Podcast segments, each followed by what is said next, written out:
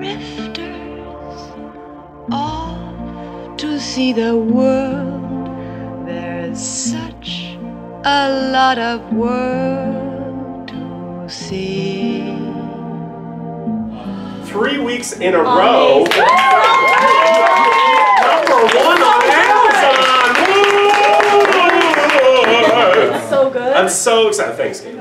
You're the only person in here who's read it. I've So underlined I- like everything. I'm like, I can't underline the whole book. Uh, no, it's been really crazy, really amazing. So, yes, if you haven't bought it, buy it on Amazon. no, I'm really, really thrilled. It's been a lot of amazing stuff. And check this out. At our Vancouver school, guess who the guest is tonight teaching? Neil LaBute. That's so bomb. Yes. Wow. AMAW Global. It's some kind. It's so they're they're freaking out. I think they're like pooping their pants. I pitched my first TV show this past week, which is like maybe kind of what I got no applause for that, but that's okay. that's a big deal. Listen, you know what, it's fine. Well, it was for a major network, but here's the thing. Listen, it's just wait, what's so funny about that? Well, no, it wasn't just like you know pitching it to like my mom and dad. Like, like, it was the real deal. But you know, listen, it's all the same, you guys. It's all the same shit. You got to hold tightly to who you are, your vision, the story you want to tell, and don't deviate it from it because you're going to be hit left and right with people who are saying, no, that's not for us, this, that. You just have to keep moving forward. Keep moving forward. But, you know, I've never been in a position in my life to be pitching, so that to me was a, a victory. And that's what I'm, you know, that's, I think, how you have to work, even though you're going to be rejected. You have to keep is the thing I'm always telling Justine because she has a hard time with this, which is yes, she does.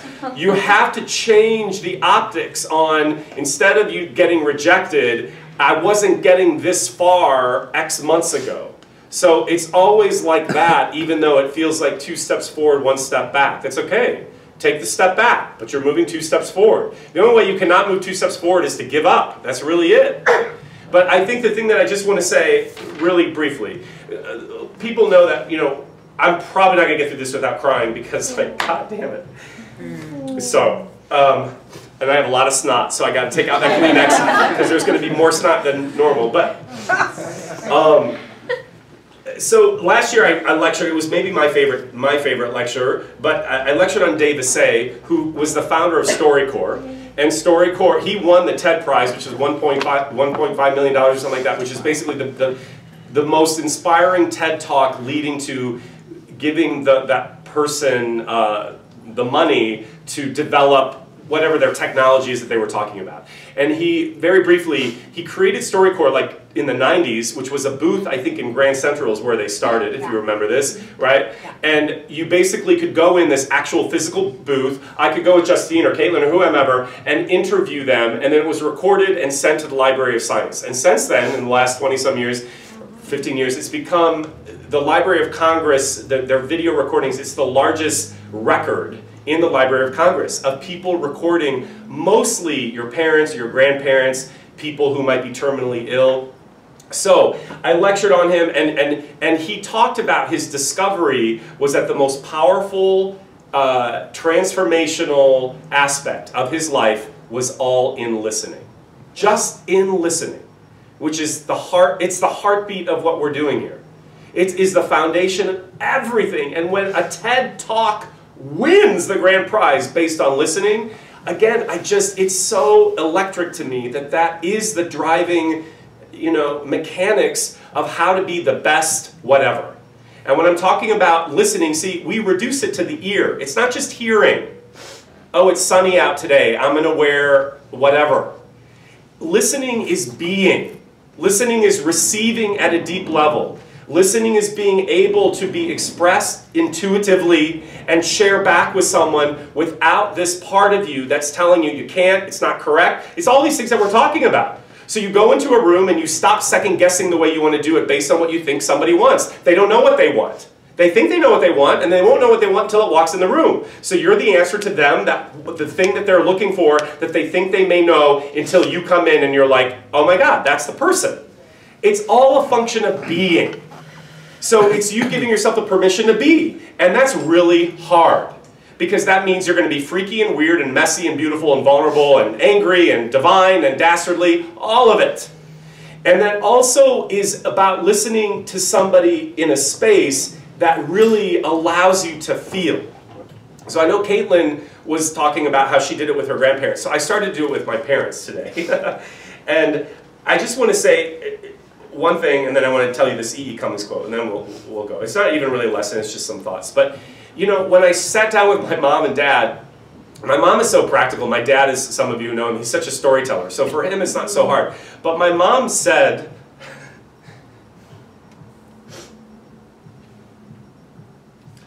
I said, I want to start recording your stories.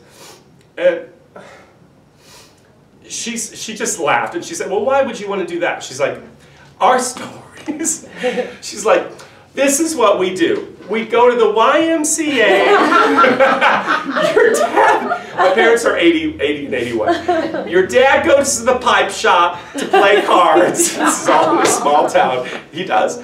She goes and runs errands. They come home and they make dinner and they watch, you know, CSI. it's basically kind of like, you know, these golden years for them. She's like, what's interesting about that? And I was like, Mom. So sure enough, we started, you know, I started asking them questions because they grew up in World War II Germany. And after the war ended, they were like nine or 10. And I'd heard some of those stories before, but when they started to tell me these amazing stories of, of who they are and what they had to get through, I mean, it is really mind boggling. And afterwards, my mom said, Oh my gosh, you're right. Everybody has a story.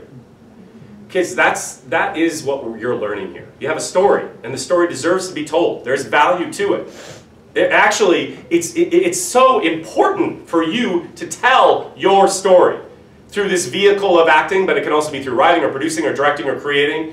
But if you're choosing the acting route, to tell your story through other characters and not let other people tell you you don't look this way or that way because it's supposed to be something else. It's your story. That's why you're here. So sure enough, when she was telling me these things, I, I heard one piece of information that I'd never heard before that made me, it kind of had like, oh my God, that's how I feel I am. Not nearly as risky and as badass as my grandmother.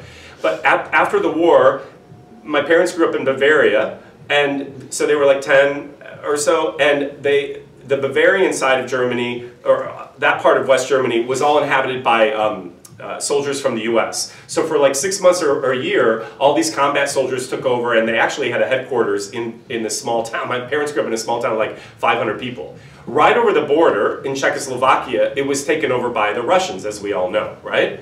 And so it's so interesting how that could have been different and I could have grown up differently, so it started making me think about, you know, like that the, the cards were dealt. But anyway, so my parents, you know, grew up under, you know, um, uh, American, uh, what am I trying to say here?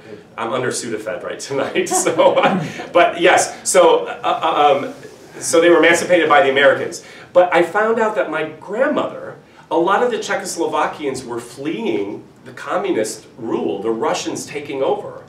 They would come over the mountain, separating the two, and they would, my, my grandmother was lodging them now that was a big deal because they, if, they, if my grandmother would have been found out, the, the people that she was hiding and she herself would have been put in jail and persecuted.